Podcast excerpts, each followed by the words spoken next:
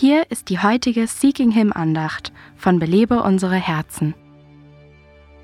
Okay, ich habe meine Buntstifte, meinen Kaffee.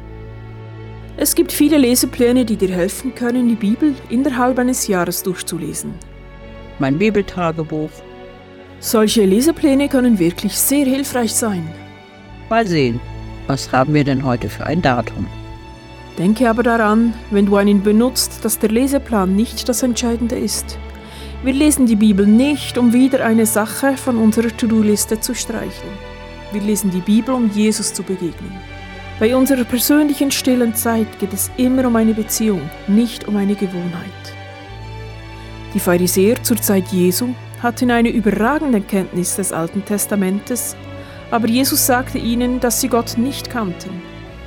Er sagte, aber ihr habt noch niemals seine Stimme gehört, habt ihn nie von Angesicht zu Angesicht gesehen. Ihr gebt seinem Wort keinen Raum in eurem Leben. Diese Gelehrten hatten den Sinn des Bibelstudiums total verfehlt.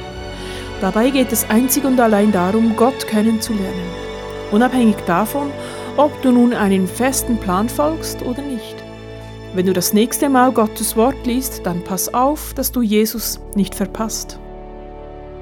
Belebe unsere Herzen ruft Frauen zu Freiheit, Fülle und Frucht in Christus. Weitere Informationen auf belebeunsereherzen.com.